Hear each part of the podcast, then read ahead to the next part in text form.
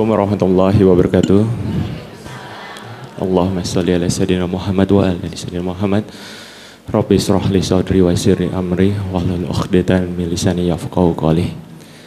Uh, terima kasih Ustadz atas kesempatannya sama sekolah Savana Islamic School ya. Masya Allah. Uh, jujur aku baru tahu ada sekolah ini yang sangat luar biasa. Padahal sama-sama warga Tangerang ya. Uh, makasih juga pada ibu-ibu semua yang hadir di sini memberikan kesempatan bagi aku sama istri yang jujur kita berdua duduk di sini sebetulnya malu. Kita ini manusia-manusia minim ilmu, banyak dosa, tapi kita dapat kesempatan di sini yang dianggap bisa ada sedikit ilmu yang bermanfaat yang bisa disampaikan ya Ustaz. Ya, tadi kalau ditanya kenapa kita memilih untuk sering ke kajian ya Ustaz ya gitu ya. Ya, eh, sedikit bercerita beberapa bulan yang lalu Ustadz Fatih sempat datang ke rumah ya Ustaz. Eh, minta kita untuk sharing untuk masalah perjalanan hidup kita berdua. Eh, nggak bisa dipungkiri kita memang besar di dunia entertainment.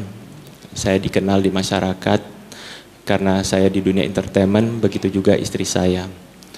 Yang bisa dibilang dunia entertainment itu hmm, apa ya kita memulainya itu memang itu baik tapi jalan yang dijalankan yang baik itu ternyata di dalamnya juga banyak dosa di dalamnya.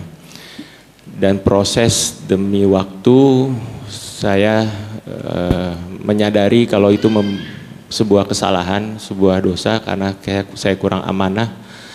Uh, saya terlalu uh, melihat gemerlap dengan popularitas apa gampangnya mendapatkan uang dikagumi orang yang justru dibalik itu sebetulnya apa ya?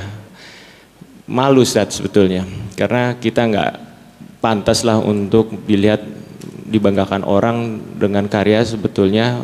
Memang sebagian ada karya-karya yang baik tapi kita dikenal orang dengan karya-karya sebetulnya di dalamnya itu penuh dengan dosa sebetulnya.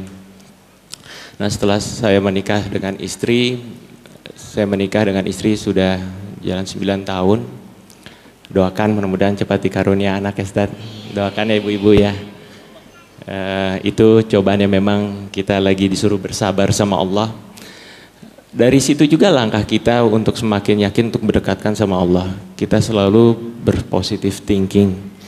Kita yakin semua itu pasti ada hikmahnya dan Allah tidak akan memberikan cobaan di luar kesanggupan kita berdua. Nah balik lagi ke masalah kajian, saya bicara sama istri, Islam itu pasti bangkit, Ustaz. Iya, Ustaz ya. Ada atau tidak adanya kita di sini. Tapi pertanyaannya, apakah kita menjadi bagian dalam kebangkitan Islam itu? Kalau saya sama istri, saya pengen ada andil di dalamnya. Andil masing-masing orang pasti dengan posisi yang berbeda-beda. Saya melihat dengan popularitas kita justrunya langkahnya lebih gampang untuk kita menyebarkan kebaikan. Kalau sekarang gak bisa dipungkiri media sosial sudah merajalela, gimana caranya kita mempergunakan popularitas kita dan Instagram atau media-media sosial lain itu untuk kepentingan dakwah. Salah satunya dengan kajian. Nah kalau bicara masalah kajian musyawarah itu sedikit bercerita nggak apa Ustaz? Kajian musyawarah yang kita bangun, teman-teman bangun itu sebetulnya berdiri dari tahun 2012 dan awal mulanya memang persamaan niat dari teman-teman yang ingin menjalin silaturahmi. Tapi kita tidak hanya berkumpul di mall atau arisan yang tidak ada kebaikannya.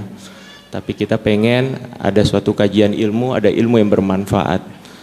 Nah alhamdulillah saya dapat support dari istri, kata istri, ayo sudah laku jalankan saja sama Mas Dude Harlino. Dari situ kita mulai kajian dari rumah ke rumah, Ustaz. Sampai pakai akhirnya kita memang targetnya teman-teman pekerja seni. Kenapa pekerja-pekerja seni? Karena sesuai dengan amanah dari guru-guru kita juga, teman-teman pekerja seni itu kalau mempunyai niat yang sama dan memang niatnya untuk kebaikan, itu dampak ke masyarakatnya sangat luas, Bu. Karena mereka punya ibaratnya lingkup daerah dakwah tersendiri. Mereka sangat berpengaruh besar kepada sosial, dunia sosialnya, sekitarnya. Nah dari situ memang target kita teman-teman pekerja seni kita bukan merasa orang yang sudah sangat berilmu, kita bilangnya sama-sama belajar, saling berdekatkan karena kalau bisa dibilang kan yang diterkam itu ibaratnya yang sendiri ya Ustaz ya. Kalau kita berkumpul bersama, saling mensupport, insya Allah kita di jalannya lebih istiqomah. Nah, jadi awal mulai dari situ sambil berlanjut sampai sekarang. Begitu sih Ustaz. Ada yang menarik ibu-ibu. Jadi ternyata orang untuk berubah, untuk hijrah itu sebenarnya hati kecilnya itu pingin pulang bu. Ya, jadi jangan dikira orang-orang yang ada di luar sana, yang ada tatonya, yang nggak pernah sholat, itu hati kecilnya nggak pingin pulang. Hijrah itu sebenarnya adalah pulang. Jadi kita juga sebenarnya rindu untuk pulang. Benar nggak kita mau pulang? Benar. Pulang ke rahmatullah? Siap? No, katanya rindu sama pulang. Nah, baik, saya sekarang bertanya kepada keduanya. Mas Dimas, sekarang pasti konsekuensinya dekat dengan ustadz, apalagi ustadz-ustadz yang terpapar radikalisme, ya Fatih Karim, Felix Yao, ya Bahtiar Nasir, gitu ya, ikut 212, itu pasti ada resikonya. Nah pertanyaan saya, antum nggak takut dengan resiko itu? Pertanyaannya serem ya Bu. Bismillahirrahmanirrahim. Pasti ada resikonya. Kan radikal romantis, Tat. Gak apa-apa. Radikalis romantis. Uh, Masya Allah. Uh, demi Allah tidak, Ustaz. Justru ini menjadi suatu kebanggaan buat aku dan teman-teman bisa dekat sama guru-guru kita, karena kita ini kan berangkat dari orang yang tidak minim ilmu Ustaz ya. Kita masih butuh nasihat, bimbingan dari antum-antum semua. Uh, kita justru bersyukur sama teman-teman dapat kesempatan itu dan kita sadar juga nggak mudah untuk membangun itu Ustaz. Jadi memang kita pribadi, saya dan teman-teman ini membangun kedekatan sama guru-guru kita itu bukan sekali dua kali ketemu ya Ustaz seperti antum. Memang kedekatannya bisa dibilang sering kita mengunjungi guru-guru kita yang memang tinggal di Jakarta ataupun di luar Jakarta untuk bersilaturahmi, untuk meminta nasihat, untuk nasihat yang berhubungan dengan rumah tangga, nasihat yang berhubungan dengan pekerjaan kita atau lebih luas lagi. Jadi memang justru itu keinginan dari kita teman-teman nggak pengen jauh dari antum-antum semua. Pokoknya di mana antum ya siap-siap start. Jangan bosan-bosan sama kita untuk selalu minta nasihat dari antum. Luar biasa. Karena gini ibu-ibu, di luar sana sekarang ada iklan, ada informasi, ada ustadz rekomendasi. Ada ustadz tidak rekomendasi. Nah saya itu masuk Ustadz tidak rekomendasi. Ustadz Bahtiar Nasir tidak rekomendasi. Termasuk juga guru kita yang kita cintai Ustadz Abdul Somad itu tidak masuk rekomendasi. Nah tapi pertanyaan saya, kenapa beliau mau dekat-dekat? Kenapa? Takutnya resikonya apa? Pasti akan identik. Betul nggak?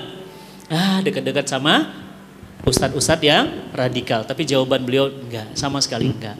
Justru kita ingin menimba ilmu, kita ingin belajar, ingin dekat dengan orang-orang yang kemudian memiliki ada keilmuan supaya apa? Ibu-ibu jangan lupa setiap orang-orang soleh dia punya jatah syafaat.